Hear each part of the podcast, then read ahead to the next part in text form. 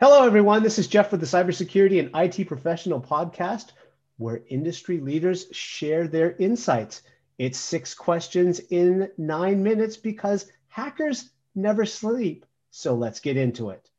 Question number one in a few sentences. Andy, tell us who you are and what you do. I'm the Vice President of Technology and the CISO for Apollo Information Systems. We are a VAR that really focuses on the V, adding value to the relationship. And I was previously the Deputy CISO for the state of Texas, and uh, I've been around the block a couple times. Been in, been in IT since 1996 and started in security in 2003. Very cool. Question number two What is the best thing about being a CISO?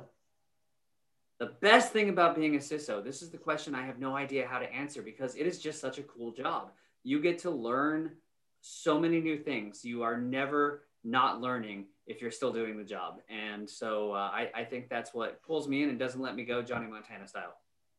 Excellent. Question number three. We hear from other industry leaders that cybersecurity is a top five concern and only getting bigger. What does that mean to you? What does that mean to me? Uh, I wish it meant that every program was getting resourced the way they should. I wish it meant that uh, focus and visibility led to progress and a higher visibility of the actual uh, underpinnings of that need, but it hasn't gotten there yet. And I'm afraid that it's probably going to have to get worse. Uh, we've had a rough week this past week with, uh, with a number of very high profile attacks that I won't name because I don't like to victim shame, but uh, I, it doesn't it doesn't necessarily mean that progress is being made, but it is the first step. Could not have put it better. Uh, question number four, uh, and we started talking about this already. What insights about why you don't actually work in security would you like to share with our community? Absolutely. This is my number one point of advocacy in the security community is so many people, when you ask them what they do, they'll tell you, I work in security. I'm a security analyst. I'm a security architect. I'm a CISO. And, and that's cool. That's just a job description. That's not actually what you do. None of us actually work in security unless our day job is providing outsourced security services. And even then, our company still sells something to get that contract, which means we are in the business, we are all in the business of whatever the company we work for does. If you're a CISO or a security analyst or literally anybody working at a company that builds cars, you are in the car business. If you are in the banking industry and you're and you're the CISO at a bank, you're the analyst at a bank, you're actually a banker who happens to support the secure delivery of financial assurances. You are not an actual security person. That's just what you do. You are a banker.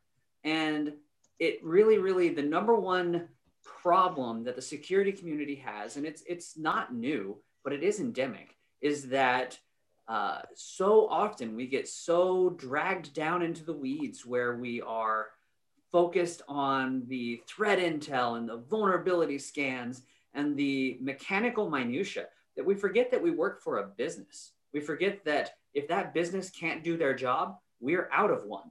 We forget that the revenue of the company is what pays our paycheck. And we we argue with each other, and I've been guilty of it too, where where we say, well, the business just doesn't understand and they don't get it. It's not the business's job to get it. It's our job to put things out there, explain them, and join the conversation in, in a way that allows us to bring them to the table and allows us to stay at the table. Because if you just go in and you and you throw this is the weakness, we're all going to get owned, we're all uh, we're all going to be out of business next week they're going to run you right out of the room because they are more interested in what the revenue forecast is next week than in your ranting and ravings. But if you can couch and join that discussion in terms of how what you're doing ensures next week's revenue forecast, that's hugely different. Don't talk about the vulnerabilities, talk about the impacts, talk in terms of business. And it's very hard. We, we've all, the, another perennial challenge is describing the needs of security in terms of business and describing the benefits of security in terms of business because we very rarely are able to say we make the company money. It's a cost center. But IT in general is also a cost center. around the enterprise, some areas are getting better at demonstrating a return on investment, a return of value back to the organization as a direct metric of cost, right? We, we cost this much to do a thing, but our thing brought in this much money. And unless you are doing that thing at a security company and writing the security tools that you are then selling and possibly also using, that doesn't apply. And so you have to come up with different ways to couch that. Things like learning terms of cost avoidance. What is the future cost avoidance? And what is the return on security value or investment? Because if you change that and you add instead of ROI, you say ROSI. At, Apollo, we call that the ROSI, return on security investment. And you look at it in terms of containment, avoidance, uh, future reallocations.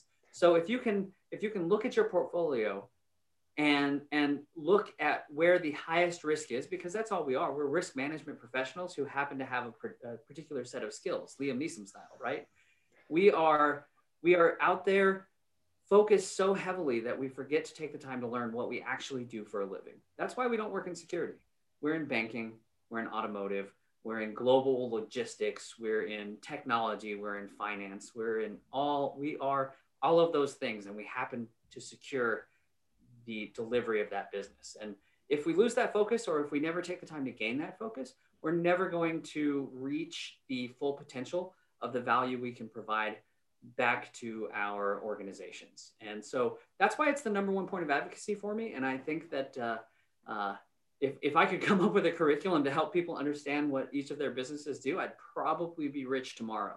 And anybody who could really truly do that, uh, unfortunately, even if you could do that, getting the time freed up because of the chronic under resourcing. It's a chicken and egg problem, right? The chronic under resourcing at, at security shops across the board. Uh, one of the reasons that we get stuck in the mechanical minutia is because we don't have the resources to take the time to think strategically and get out of firefighting, the tactics of day-to-day firefighting. And so we we we have trouble taking a long enough, far enough step back to get that full perspective. And so uh, I, I know I, I know that there's going to be a lot of folks out there who just say I don't have the time or they won't listen. But trust me, if you take the time to actually learn their language and speak to them in their language of business, of revenue, of finance, of automotive, of logistics, you will make leaps and bounds progress more than you ever thought you possibly could.